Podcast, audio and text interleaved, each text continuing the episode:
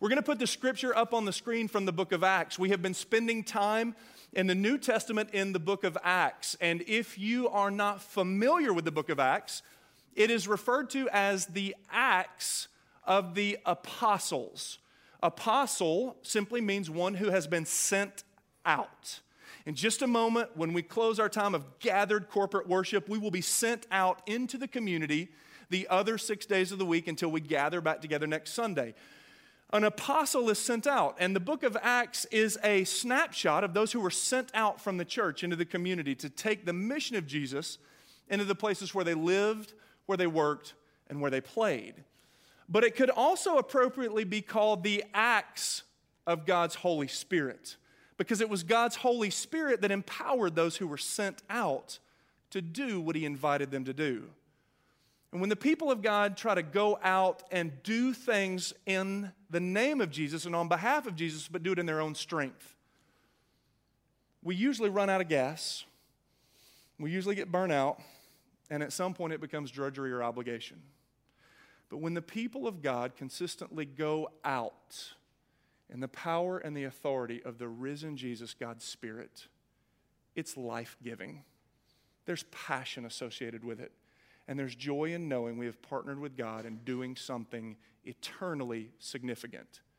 If you gave me the choice between the two, I'm clearly going to say, I want to be sent out with the power and the authority of the Holy Spirit. And I'm going to make a huge assumption that you would as well. I don't want you to take my word for that reality. I want you to see where this is true in God's word. Would you stand with me in honor of Scripture, Acts chapter 11, and we will read verses 25 and 26 together. God's word says, Then he, that's Barnabas, went to Tarsus to search for a man named Saul. And when he found Saul, he brought him to Antioch. And for a whole year, they met with the church and taught large numbers. The disciples were first called Christians at Antioch. Then Barnabas went to Tarsus, which is in modern day Turkey, to search for Saul, who would become Paul. And when he found him, he brought him back to Antioch. And for an entire year, they met with the church and discipled large numbers of believers. The disciples were first called Christians, little Christ, in the city of Antioch. Let's pray together. Lord Jesus, we want to know that our lives matter. I want to know that. The men and women in this room, part of this congregation, we want to know that what we're doing makes an eternal significance. We do not want to get to the end of our lives on our deathbed and wonder if we made a difference.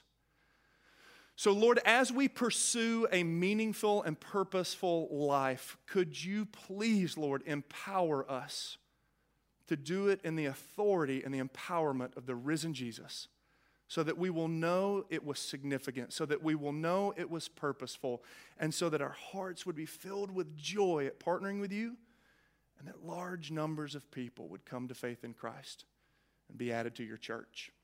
And we pray this in Jesus' name. Amen.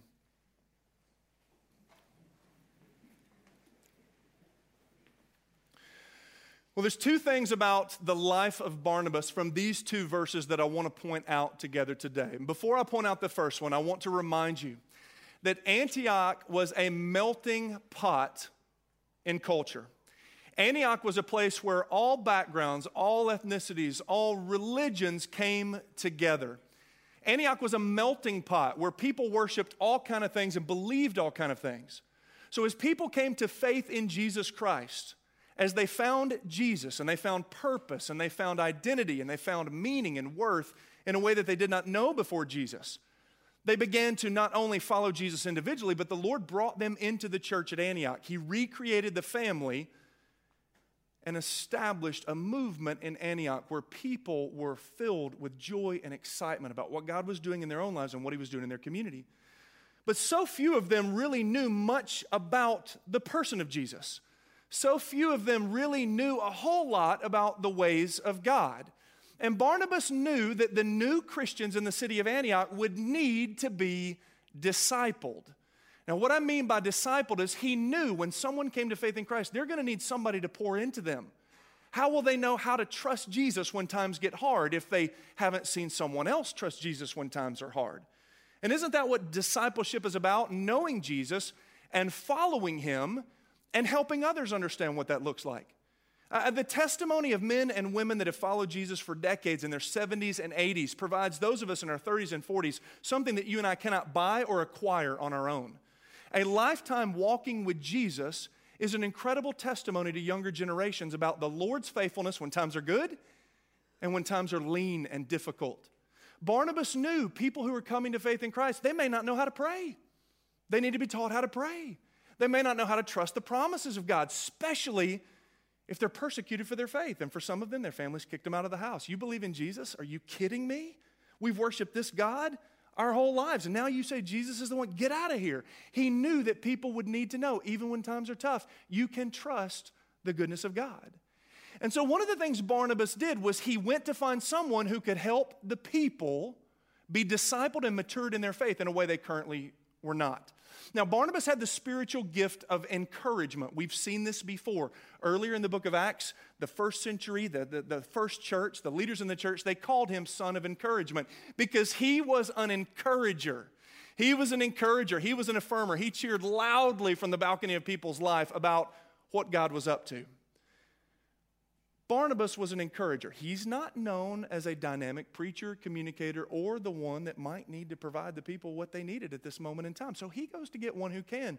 And I mentioned this last week. This is one of the things I admire the most about Barnabas. It might have been very tempting to say, I, am the leader in this church, and I kind of enjoy them looking to me for leadership. You ever been in a leadership role and you kind of enjoy the influence and people looking to you for leadership? I think that's why when we see people that are humble in their leadership and giving away leadership, investing in others, delegating to others, empowering others, it's so attractive and so refreshing because it happens so little in our lives.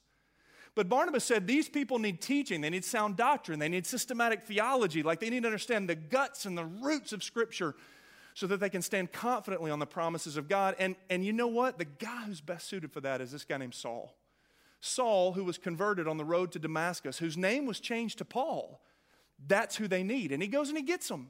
And he goes and he brings Paul back to the church. And so, with complementary spiritual gifts, Barnabas being the encourager, Paul being the teacher and the preacher, complementing one another, they discipled the church for a whole year. This doesn't say for a focus study for four to six weeks. This doesn't say for just a couple of months, it says for an entire year. They poured into the church and helped them understand what it meant to follow Jesus. For Paul, sure, that meant when the church was gathered, he preached. But it often meant when they weren't gathered in worship the other six days of the week, they would huddle up in Bible study and in small group with one another and one on one, and they would talk about the things of God and they would ask each other questions about how to follow God and what does that look like.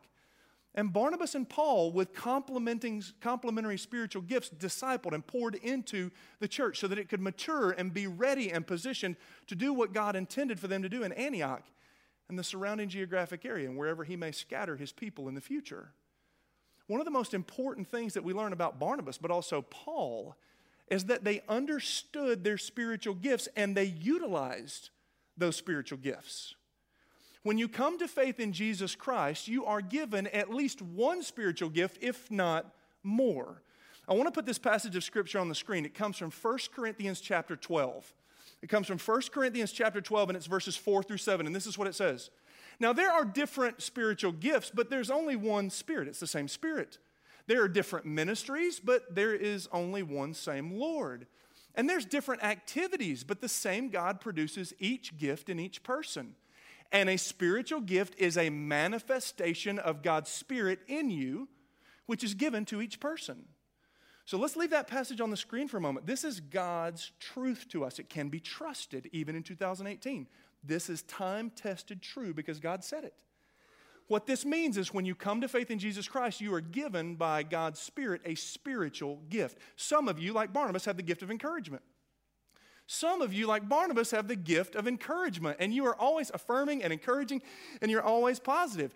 Conversely, some of you do not have the gift of encouragement. Some of you do not have the gift of encouragement. That just is what it is. I look around this room and I think about the men and the women in this room who are gifted teachers, spiritual teachers, spiritual leaders. Some of you in this room, you have the gift of teaching. There are those with the gift of preaching. Some of you in this room, you have the spiritual gift of mercy. You are merciful. The verse that Matthew quoted, Psalm 116, it talks about the mercy of God, being merciful to others. Our congregation has a lot of people that have the spiritual gift of mercy. You didn't summon it, you didn't ask for it, but you are merciful to others. And the only way it can be explained is that God is at work in you, causing you to be merciful to others. Guess who needs mercy? Everybody. When men and women come into the church, come into a worship service, come into the church who are broken, who are jaded about life, who are hurt and wounded, being merciful, being kind to others is hugely important for our church family. It could be spiritual leadership, it could be preaching, it could be teaching, it could be encouragement, it could be mercy, it could be exhortation. The list goes on and on and on about all of the multiple spiritual gifts. But God gives everybody a spiritual gift. And Barnabas and Paul knew what their spiritual gift was. They knew what they brought to the table, so to speak, and they were using it to advance the mission of God. Now, I used that expression last week. You need to know what you bring to the table. In just a few weeks, we will celebrate Thanksgiving in our nation. I love Thanksgiving. Sometimes I almost like Thanksgiving more than I do Christmas. That's anathema to those of you who love Christmas. There's no greater holiday, there's no greater time. And I love Jesus' birth too, don't judge me, but I love Thanksgiving. And one of the things I love about Thanksgiving is I love pumpkin pie. I absolutely love pumpkin pie. I know you can tell, but I love pumpkin pie, okay? And one of the things that in times past I have told Amy when we get together as families that I will provide and that she says, Can you take care of this? is pumpkin pie. I got the pies. We got the pies. I know, I know the pies. I cannot cook a turkey. I cannot fry one. I'm the guy that'll be on YouTube burning down his house. Like, I can't do that. I can't bring that to the table, but I can bring a pie to the table. You ever go into a party and you look around and people don't know where they fit in? I mean, you'll probably go to a party this week or sometime over the holidays and like you're like, I, I don't know anybody here. I don't know what I bring. I don't know where I fit in. Like, there's nothing like knowing what you bring to the table and being like, I don't know anything else, but I got this pie. And as lame as that sounds, you know what I mean. Like, you know what you bring to the table. And it's like, look, I have brought pie. Here it is. You need to know spiritually what you bring to the table. If you do not know spiritually what you bring to the table, to the feast of God's people, you're going to feel out of place. You're going to feel uncomfortable. You're going to lack confidence. Paul and Barnabas knew what they brought to the table. You need to know what you bring to the table. And I'm talking about your spiritual gift, you need to know what spiritual gift you bring to this body because this body needs it, otherwise, you wouldn't be here. And it's okay if we have multiple people with mercy, multiple people with teaching, multiple, like, it's okay, but we need what you got or else you wouldn't be here. Paul and Barnabas knew what their spiritual gift was and they were utilizing it. And that's the first observation I want to point out to you. I'm going to put it on the screen. Like, if you have a journal out right now, you need to write this down. You can snap a picture of it with your phone. If you're not texting or scrolling on the internet right now, like, totally stop and you can do this. No judgment. I mean, you ever done that in worship? Okay, here we go. So, identifying and utilizing your spiritual gift is the first step to becoming a leader in the local church. It's the first step. Like, you need to know what you bring to the table. Let me tell you why this is important. If you don't know what you bring to the table, you will serve or plug in because someone asked you to or because the pastor said we have a need, and you'll do it because you love Jesus. And eventually, remember what I said when we started in God's Word. If it's out of, I want to be sent out by Jesus, I want to be sent to this area of ministry, I want to be sent to that part of our community to serve Jesus, but it's out of your own strength and your own desire, you will burn out, you will fizzle, it will fade. But if it's the empowerment of the Spirit, You'll be passionate about it, you will be satisfied in it, and you will know that you're making an eternal significance. Let me give you an example. Every healthy church in North America has a growing preschool and children's ministry. Every healthy church, where they got five kids, 500, 5,000, like every healthy, growing church, reaching the generations, has a growing and expanding preschool and children's ministry. So at every church in North America, they could make the announcement we need more people to invest in the next generation. We need more people. Look at these cute kids. They might even put a picture on the screen. Look at what's happening in that room back there. Is that not awesome? Now, who loves Jesus and wants to get involved? And because we love Jesus and we know there's a need, we know there's a need, we volunteer. But that's not what we bring to the table. And we get, listen, the first, I've said this before, The first pastor I ever served under handed me a mop and a bucket and said, Let's go clean the bathroom. I was like, This is so not what I want to do today. Thank goodness I was wearing my filter and kept my mouth shut. And we mopped. And he said, There's sometimes in the kingdom of God, you just do what's needed. You step up, and, and, and, and that's not what you're passionate about, but you do. Okay, that, that happens for all of us. But oftentimes, what happens is people serve. They get plugged in in preschool and children. They get plugged up because there's a need and they volunteer, but you're not passionate about it. And you're not empowered by the Spirit to use your gift in that area. And so eventually, you get burnt out. You run out of juice, and you get tired of serving. You just slip out the back. Okay? And that's one of the worst mistakes the local church has made in North America throughout the generations. Grabbing somebody who's passionate about Jesus and plugging them into a spot they're not passionate about. We want to work to help you understand what it is you bring to the table spiritually and then help you utilize that in a way where you're passionate about it. We don't want to just plug a warm body into a need. Like, we're really praying through as a staff this shift, and we're talking about it. This shift from like needs based recruiting people to gifts based recruiting people a shift from needs based recruiting people. We need, we need, we need. We need volunteers, we need volunteers. To we have a growth opportunity and we want to plug in people who are passionate and know what they bring to the table. So it's not drudgery, it's not obligation, but it comes out of the overflow of what God's doing and they feel as if they're making a difference in this area. That's what we're after. And by the way, the staff is beginning to scrub the word volunteer from our vocabulary. A volunteer fills the need, and usually in the local church, it is out of obligation because there's a need, but not because there's a desire. We are trying to shift from volunteer to leader. Someone who knows what they bring to the table, they're excited about it, and they know that the church values their contribution because it's exactly what they brought to the church, it's what the church needs, and we put those two things together. Paul and Barnabas knew what they brought to the table and they utilized it, and it brought them great joy that the Lord was bringing people into the church through faith in Jesus and advancing his mission in Antioch. And it made all the difference in the world for them to know it and then to utilize it. Now, I want to tell you something. In, in the weeks, months, and years ahead, there is the really good potential that the Lord entrusts us. He invites us to partner with Him in some eternally significant things. He has given us a doorway into education, as we talked about in our community. There are numerous other things. As I look around the room, those of you who are passionate about health care, and whether it be volunteering with the medical dental unit or something else here at the church, whether it's serving with the medical dental unit, leading in that way, there are things and opportunities the Lord has opened up in the, edu- in the area of education, poverty, health care, and we're going to need every man and woman in the church unleashed to join in that mission if we're going to accomplish what God's calling us to do. And so the church has to help, church, staff, leadership has to help equip the saints, the followers of Jesus, for that mission. I want to put another scripture on the screen from Ephesians 4. It's from Ephesians 4, and it's verses 11 and 12. Let me read this. And he himself, that's Jesus, he gave some people to be apostles that means like we're all sent out, but some people, like Paul, the apostle Paul, he gave some to be apostles. Some people have the unique calling of prophets. Some are evangelists, but we're all called to evangelism, to share our faith. Some people are called to be pastors and teachers.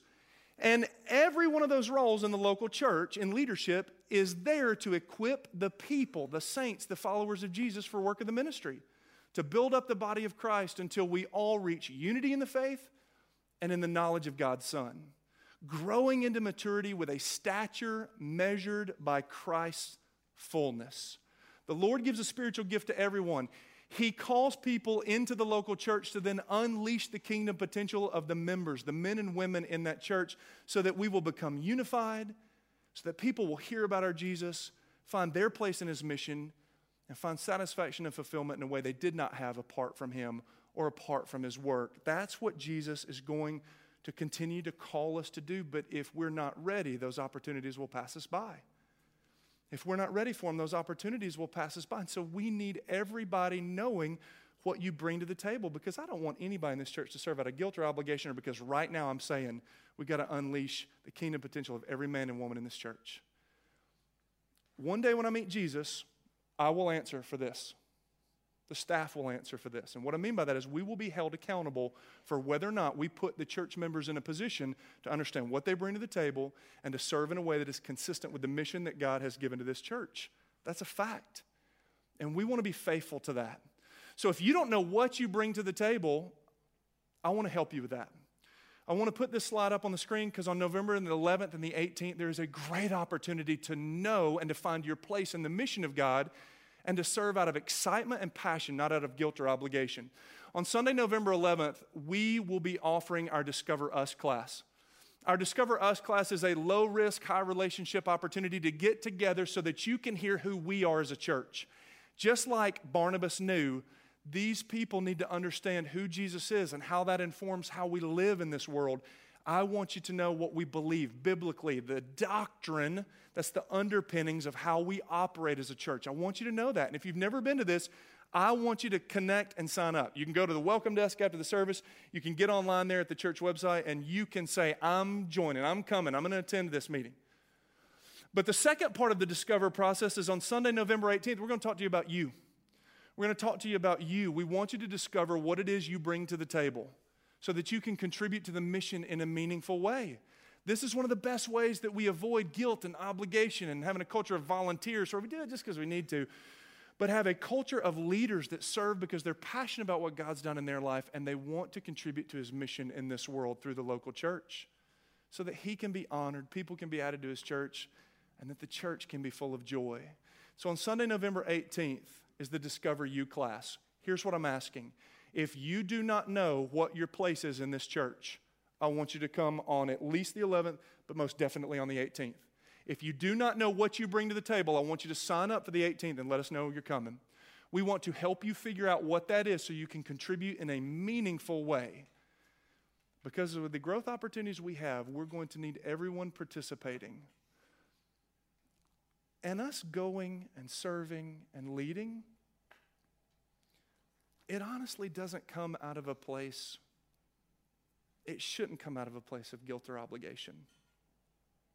If Jesus never did another thing for me, if he didn't answer any of my prayers the way I want to, and I think some of my prayers he answers yes, no, or are you crazy? Okay, like, I think this is how he answers some of them.